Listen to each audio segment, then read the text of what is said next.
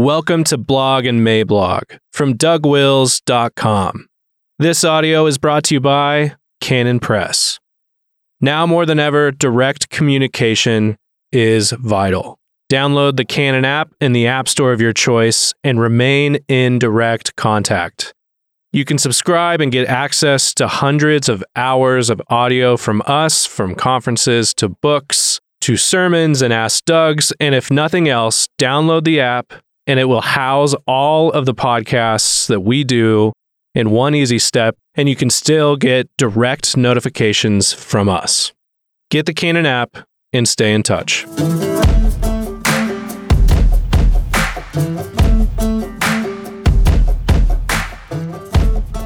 The Gods of Civil Unrest and Jesus Mobs, January 11th, 2021. Prolegomena to the preamble to the introduction. I suppose I need to say right at the outset that this blog post is something of a beast. You might say it is a little hefty, but this happened for reasons that I think you may eventually come to appreciate. I wanted to give you some words of wisdom and encouragement, such as I have, words that you might need to return to over the next couple of years. There's no telling when our overlord big techies are going to turn me off, and so I wanted to say my bit first. I understand that a number of you have been languishing out there for a while, listening to sermons from a man who, if he'd been a character in the Pilgrim's Progress, would have been the Reverend Rabbit Heart. And I thought for the incoming troublous times, you needed something a little more bracing than that. You might be in the position of an ancient Persian who surmised that the king and Haman were playing drinking challenge games again. Esther 3:15 And the king and Haman sat down to drink, but the city Shushan was perplexed. As you read through all this, let your prayer be give us stout hearts and a firm understanding. And by the way, if we are turned off, it will only be for a time. We will figure out a way to communicate with you. There will be a cyber samizdat, and the catacombs will have makeshift servers back in the rocky alcoves. Preamble to the introduction. Given that America is filling up with competing mobs right now, one of the things that believing Christians ought to do is go back to the scriptures to see what we can learn about mobs. There's a great deal there, actually, and if we pay the right kind of attention, we can profit more than a little bit. I want to begin by alluding to the cash payout I want to derive from the Bible study exercise that is coming up in a minute, so that the fastidious kind of concerned citizens know beforehand that they need to keep their guard up. Furrowed brow. Why won't you condemn the violence at the Capitol? Me. I do condemn it. It was despicable. Furrowed brow. But you do think there were root causes that were behind it? Me. Absolutely. Of course. This has been unleashed by the anything goes politics of the last several years furrowed brow. See, you are making excuses for it. Me, not at all. I do not defend it at all. I just claim to understand it better than you do, but not necessarily better than your handlers do. Furrowed brow. And what exactly do you mean by that? Me. For that, you will have to wade through what follows, all the way down to the last part. Pay particular attention to the gospel parts, which you particularly need to hear. So here's my promise to all of you. I'm going to come back around near the end of this post in order to take this point soak it in lighter fluid, set it off while jumping up and down on it, all while making additional explanatory comments. Actual introduction. When the Messiah was born into first century Israel, he was born into a room full of fumes ready to go off. It was politically volatile and complicated, but it was also a complexity that could be reduced to two basic groups those who had been baptized by John and those who had refused it. But before we get to that reduction, we have to take a number of other factions into account. That way, we know what we are reducing to their version of red state and blue state. They were the Sadducees, well connected to the aristocracy that controlled the temple. They were theologically liberal, but quite conservative when it came to their own vested interests. There were the Herodians, whose connections were to the political elite, and who had a deep investment in what Rome was seeking to maintain. The Pharisees were a lay renewal movement highly respected among the people, at least until Jesus got done with them. There were about 6,000 Pharisees in Israel at this time.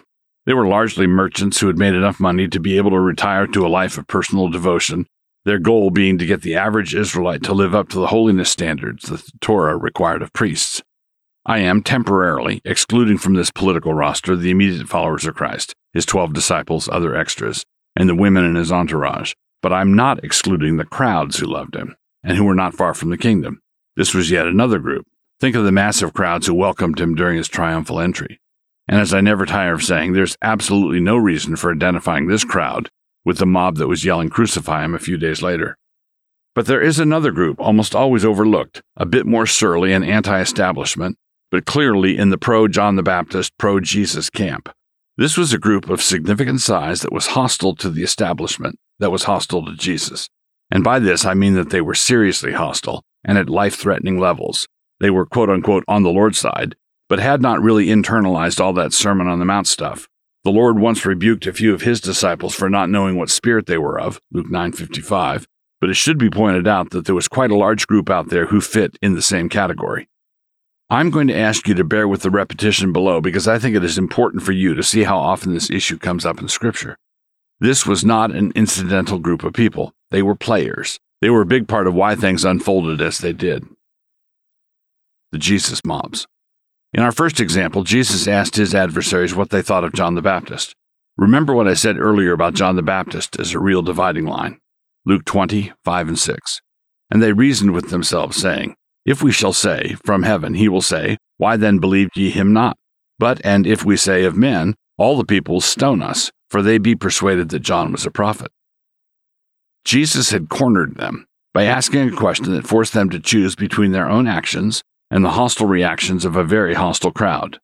All the people will stone us. A few verses down from this, we see that the Jerusalem elites were plotting against Jesus, and they thought they needed to deal with him secretly because why? Because they were afraid of the people. Jesus was really popular with a lot of people who did not really grasp the implications of what Christ had come to do. Luke 20:19. And the chief priests and the scribes the same hour sought to lay hands on him, and they feared the people, for they perceived that he had spoken this parable against them. The gospel writers tell us this over and over. Two chapters later, the same thing is repeated. And the chief priests and scribes sought how they might kill him, for they feared the people. That's Luke 22 2. In the Gospel of Mark, the same thing is mentioned and emphasized. Mark 11 18 and Mark 11 32. And the scribes and chief priests heard it and sought how they might destroy him, for they feared him, because all the people was astonished at his doctrine. But if we shall say of men, they feared the people, for all men counted John that he was a prophet indeed. And in the next chapter of Mark, we see the same thing repeated. Mark 12 12. And they sought to lay hold on him, but feared the people, for they knew that he had spoken the parable against them, and they left him and went their way. And this same pattern does not disappear after the Lord ascended into heaven. Not at all. When officials sent to detain some apostles, they handled them quite gingerly. And why? Because they feared for their lives. Acts 5:26. Then went the captain with the officers and brought them without violence, for they feared the people, lest they should have been stoned. Now, can we all agree that these crowds, as warmly affectionate toward John the Baptist as they might have been, and as doggedly committed to the honor of the Rabbi Jesus as they were, were people who had not taken on board the full import of what the Scriptures required of them? I mean, had you gone to one of their rallies, who knows what kind of flags might have been there? And did their presence in the mix in any way discredit what Jesus was up to? Not even a little bit. Did Andrew or Bartholomew ever need to feel a little sheepish and urge the Lord to issue a press release immediately to, quote, denounce these unconscionable threats of violence? Close quote. Is there any hint of any weepy tweets from any of the twelve agonizing over how these Jesus mobs, ready to pick up stones, mind you, were making their BLM friendly acquaintances feel? No, the Lord knew of this group's cluelessness. He understood their cluelessness. He even used their cluelessness in his debates with that other form of cluelessness, the respectable kind, the kind that is always the last to know. But he never apologized for their cluelessness. Quote, and the Lord spake unto them, saying, I have recently been informed that the chief priests have been receiving credible threats against their lives, and I wanted to hasten to apologize for any forms of violence that are being justified in my name. I would refer you to our most recent press release. And just because we live in demented times, I need to remind you that I'm not saying that Jesus said that. I'm maintaining that he didn't say that. So, in this powder keg called Jerusalem, what did Jesus do? Did Jesus come in to pour soothing oil on troubled waters? No, he went into the temple for crying out loud and started flipping over tables. I wonder if the respectable kind of clueless, the kind that is always the last to know, would have categorized the cleansing of the temple and the storming of the Capitol as the same kind of thing. Actually, I don't wonder at all. We call it the cleansing of the temple, of course, because it is thousands of years in the past, and we read a bronze plaque about it in the Museum of Heroic Bygone Deeds. What would we call it if it had happened last week? Vandalism? Performance art? Prophecy without a permit? And at this point, someone is going to begin to bluster hard and say, You mean to say that you don't know the difference between Jesus and Viking Man? And my reply is, No, no, I'm saying that you are the one who can't tell the difference. You are the head curator of Tombs of the Prophets Museum, and you are the one, if Jesus were here today, would be demanding that he apologize for what Viking Man did. And Russell Moore would come out from the back ranks of the disciples and try to apologize for it, and then Jesus would shush him. How do I know that you would demand that Jesus apologize for Viking Man? I mean, Jesus had nothing to do with it. Right. And neither did we, but you're demanding that we apologize for it. So let me include here a few related observations and exhortations. Christless conservatives. Given the events of the last few years, there are more than a few disheartened secular conservatives out there. They see the radical left growing in strength and influence, and know that unless it is somehow miraculously stopped, their beloved America is done for. They see the squishy Republican establishment and wonder if they would ever be willing to fight for anything. They see the soft evangelical, culturally engaged center lusting after the respect of the world and willing to lick dirt to get it. As an aside, licking dirt is not a great strategy for gaining respect. They see the teeming crowds that Trump attracted, like sheep without a shepherd, and they wish that energy could be led, but don't want to be led by it. To those who are in that position, I simply want to invite you to come to Christ. Call upon Him and ask Him to bring you to the Father. We can have no salvation without a Savior, no Word without the Word, no transcendent anchor without a Lord. And I want to ask you to consider Christ not only as the Lord of your life, but also as the Lord of our public square. The alternative is militant atheism in the public square. And by militant atheism, I do not mean mild agnosticism. I mean the savage gods of militant atheism. And if you have begun to wonder, as you ought to have done, how all this could have happened in America, the answer is that we turned our backs on Christ. Because you have not trusted in Christ, the one who is Lord of all, you are part of the general apostasy, which means that you are part of the problem. The left wants the apostasy and lusts after the consequences of the apostasy. The secular right wants the apostasy, but doesn't really like the consequences. But America, like the prodigal son staring at an empty wallet, is now reckoning with the fact that the consequences have arrived regardless. So, as part of your repentance, you need to acknowledge to the Father that secular conservatism conserves nothing. Come to Christ and do it now. He will receive and forgive you. We are fast approaching the point where real churches will be the only real resistance. Find and join one. Syncretistic Christian conservatism. But not all churches are healthy. Don't join a diseased one. There are two kinds of syncretism we must deal with. One of them is fairly obvious, at least to those outside the evangelical world of Trump love. If you have a flag with Jesus on it and Jesus is wearing a MAGA hat, then you fall into this category and you need to put away your grotesque idols. You need to topple these small deities of an Americana amalgam. If your church year revolves around the 4th of July, then this is your religion, which means that it is your damnation. The other kind of syncretism looks at what I just wrote and mutters, he's just saying that. He's just ticking the box. He's just yes butting. This is because the other kind of syncretism needs to be able to relegate principled Christian conservatism, which really is out there and alive and well here at Mablog, to some category that can be easily dismissed by them so that they don't have to feel bad about their grotesque compromises. I won't itemize all their compromises or give you a name for their overall project, but it rhymes with joke. If, in the name of racial reconciliation, you gave the old evangelical soft soap to the BLM riots, then apart from true repentance, you are on your way to hell. I'm tempted to say this because the people with their blasphemous Trump flags could use the company, but there is actually no such thing as company in the outer darkness. Still, it is all the same direction, a long, slow spiral into the abyss with no bottom. Christian cultural engagement means Jesus, Lord over everything in the world. It does not mean Jesus and anything the world might be saying just now. Not feeling bad about it. When Joseph of Arimathea spoke up for Jesus in the Sanhedrin, how did they respond to him? They didn't give him an actual answer, and his question had been a most reasonable one. Shouldn't we apply the biblical standards for justice to this situation? What was their response? Good old identity politics, that old reliable tribalism.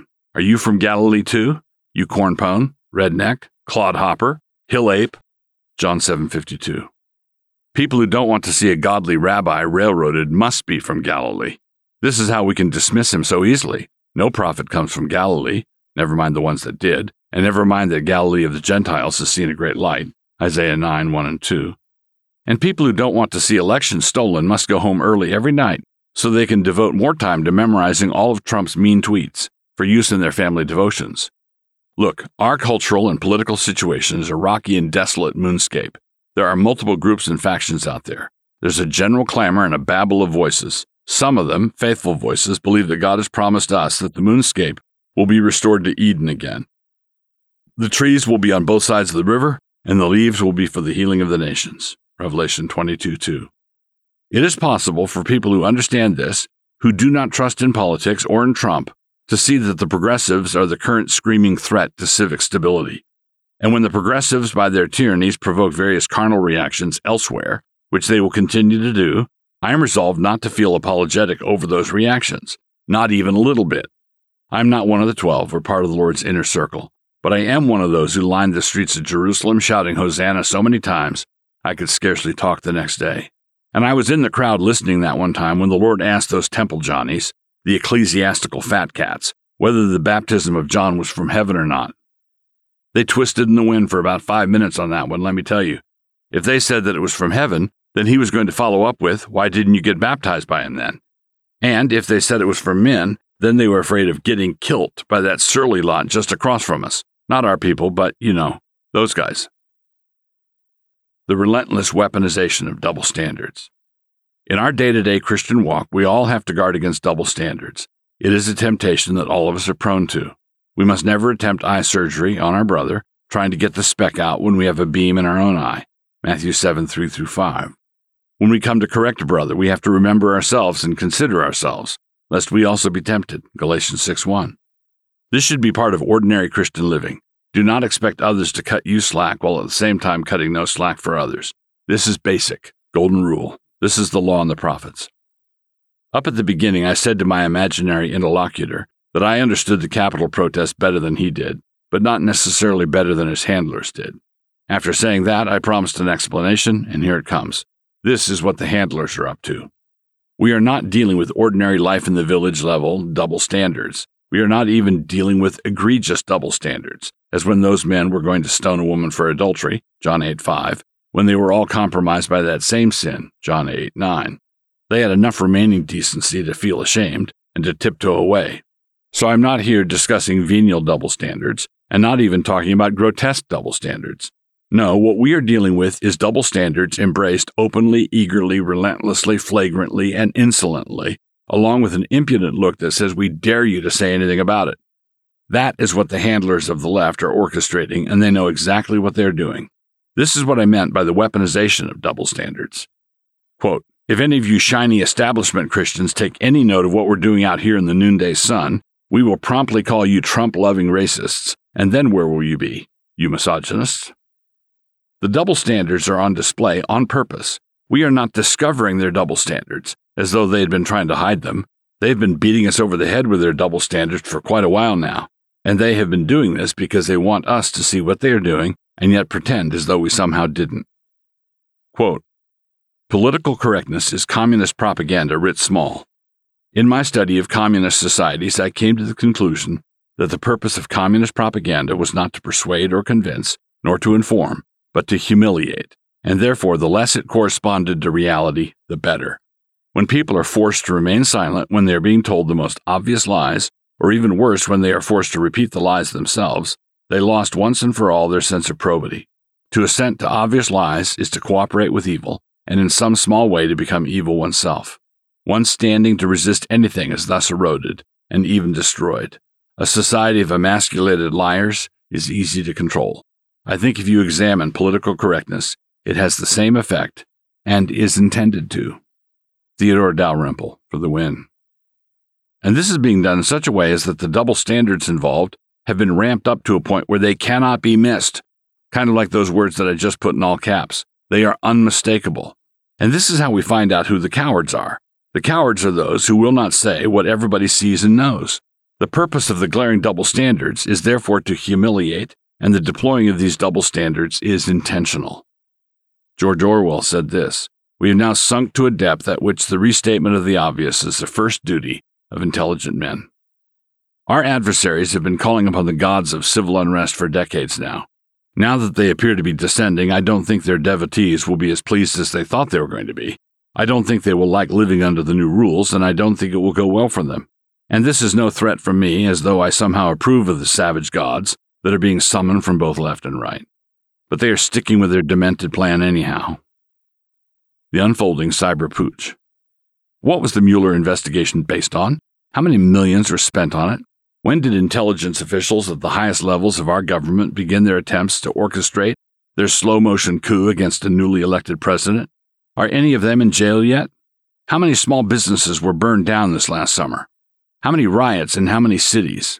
And how many states changed their election laws illegally, apart from approval from their legislatures? How many abortion clinics are open during lockdown in California, and how many churches are closed? How many states petitioned the Supreme Court about gross violations of election laws in key swing states and were told that they didn't have standing? So Twitter has just deplatformed the President of the United States, and it is hard to express how breathtakingly outrageous this is. The account of the Chinese Communist Party is still going just fine, imagine that. But on the bright side, they have not yet scheduled a date for Trump's North Vietnamese struggle session. And remember, the purpose is to humiliate. And what happens on Twitter, say, if you say anything coherent about any of these things? You are a vile wretch, a waste of skin, a demented toad, a white supremacist, a racist. See? Their purpose is to humiliate. And if you make that point the point about humiliation, they will reply, No, no, we just want to give you the opportunity to rejoin all the decent human beings. Here's another example. You really haven't arrived until you've gotten the treatment from the all you need is love Christians. You know, the Christians who believe in decency. These are the professing believers who are deeply and emotionally invested in the totalitarian hoax that is our generation.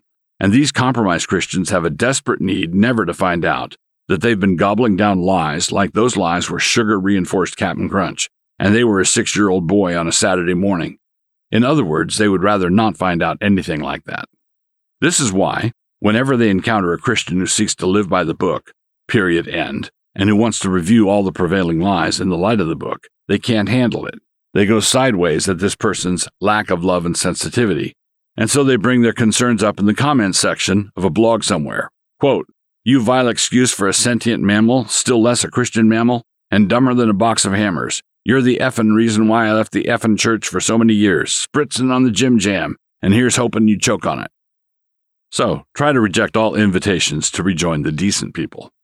Now, the incongruity between that troll's behavior and his creed of universal benevolence is simply the human tendency to make your own sin invisible to yourself. But what is invisible to the chump yelling that way but visible to the recipient, is also visible to the people who foment this kind of thing.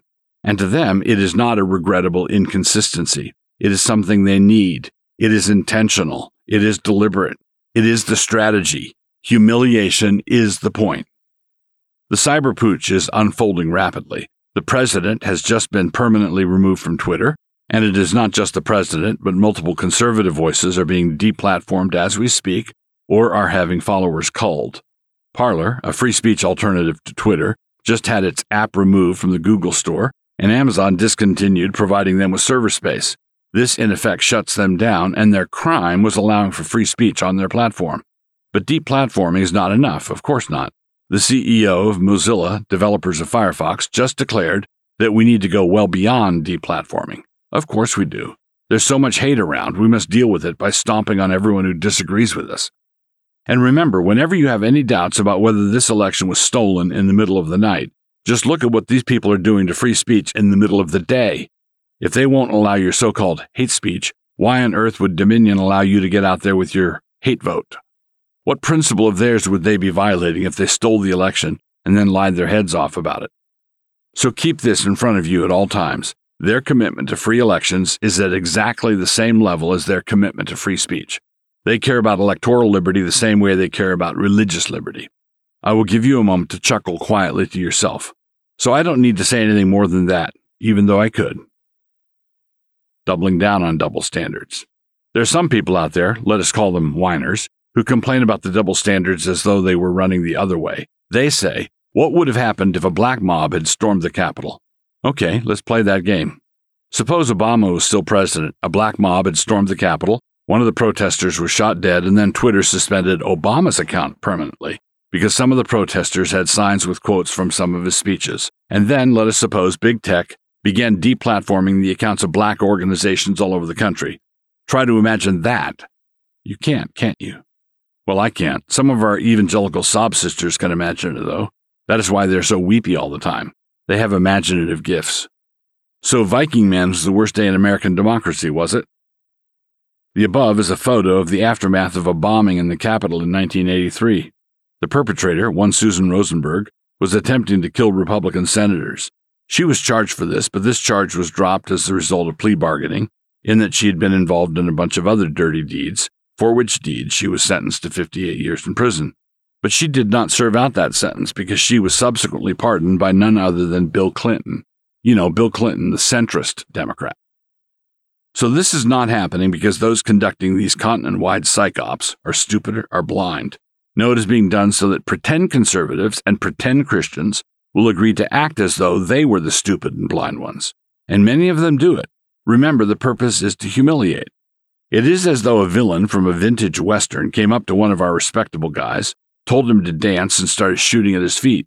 Later, when the humiliating and unfortunate incident was over, we tried to encourage that guy, because he was supposed to be our guy after all. And he said, Oh no, that's not it at all. Dance is very much part of our Western cultural tradition, and we evangelicals have neglected it for far too long. I made sure to thank that gentleman for reminding me, in his rather direct way, of this important facet of our very imperfect heritage. So I condemned the lawless behavior at the Capitol this last week because it was contrary to the law of God. It was both a sin and a blunder. The Evangelical Effeminate Brigade condemns it because they believe that this will somehow win them some sort of testimony points with the commies, and that if they demonstrate how nice and responsible they are, and how well they play with others, and how they do not run with scissors, this will somehow be remembered by somebody when the revolution comes and all true racists are strung up from the lampposts. I have some sad news for you, my friend. Guess who will be the true racists then? It turns out that there was a costume party back in 1992, which you attended, and on which occasion you refused to go in blackface, thus declining to express your solidarity with the oppressed peoples of the earth. You people are white supremacist scum. Few spectacles are sadder than all those soi disant responsible Christians, the ones who have been chiding and rebuking me for years over my strictly Pauline views of slavery. Neither have they appreciated my understanding of what actually resulted from the war between the states. Their version of their concern is that I have been needlessly opening the church up to unhelpful charges of racism but you know what will actually condemn every last Christian as a vile and incorrigible racist? Just 10 more birthdays, that's all. The game that is being run on you people is plain and obvious, and you still refuse to see it. May the good Lord hasten the day when he gives you back your eyes. Say the Proud Boys did not make you proud. So let us say that the Proud Boys do something that both you and your wife found to be less than enchanting, not what you would have done. You did not do cartwheels when you heard about it. Should you feel terrible about your complicity? No. Why should you? You are not complicit. We have to deal with these crowds surging back and forth all around us. We might agree with something they do. We might be appalled by something else they do. We might debate with some of them, try to teach some of them, and call the cops on others. But we need not feel bad if we are right there in the middle of these tumultuous times and we are actually part of a complicated Venn diagram. We need not feel bad about it because we worship Almighty God on a weekly basis in the name of Jesus Christ and that is where our identity is. As you do your level best before God to provide for and protect your family, you might find yourself in odd company sometimes. If you join a refugee column fleeing some deep blue weird diversity, it is quite possible that there's a crank conspiracy theorist somewhere else in that same refugee column. Should you feel bad about it? Crawl back to the people who made the refugee column necessary in order to seek their absolution and forgiveness? Not if you're a free man or free woman in Christ. I say this because the terms man and woman are terms that we have retained in our faith tradition, continuing to use them down to this day. Jesus dealt with the crowds in an ongoing way, and some of the crowds he dealt with were pretty dense.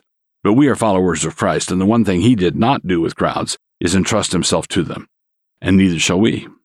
John 2 23 through 25. Now, when he was in Jerusalem at the Passover in the feast day, many believed in his name when they saw the miracles which he did. But Jesus did not commit himself unto them, because he knew all men, and needed not that any should testify of man, for he knew what was in man. Ownership of the public square. And this is why we need to follow Christ, Christ above all. There's only one kind of defiant joy in the world that can successfully stand up to this kind of godless pressure. There's only one path for defying the screechers without becoming a screecher yourself.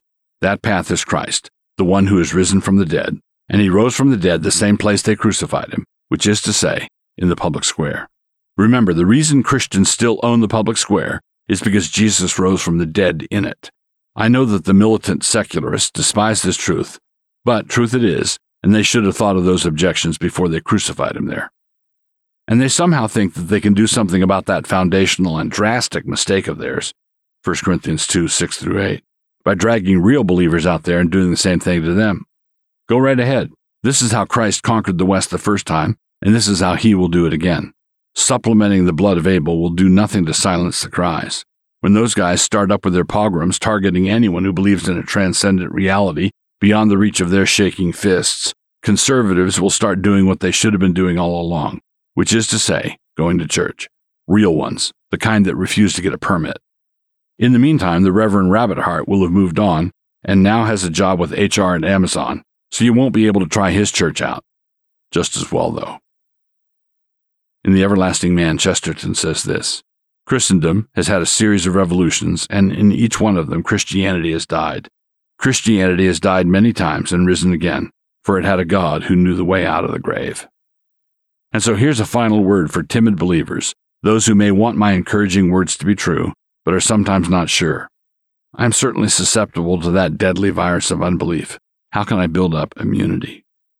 Here's how worship God weekly, without a mask, sing psalms, pray with your wife and kids, Bless your enemies and pray for those who persecute you. Join the Bible reading challenge. Start buying and reading books, starting with those that are most likely to be banned. Begin having Sabbath dinners. Get the Canon app while you still can. Show hospitality, open your house, have kids, keep telling jokes, buy guns and ammo, get all your kids out of the government schools. Worship God. Last word Isaiah 64, 1 and 2. Oh, that thou wouldst rend the heavens, that thou wouldst come down that the mountains might flow down at thy presence, as when the melting fire burneth, the fire causeth the waters to boil, to make thy name known to thine adversaries, that the nations may tremble at thy presence.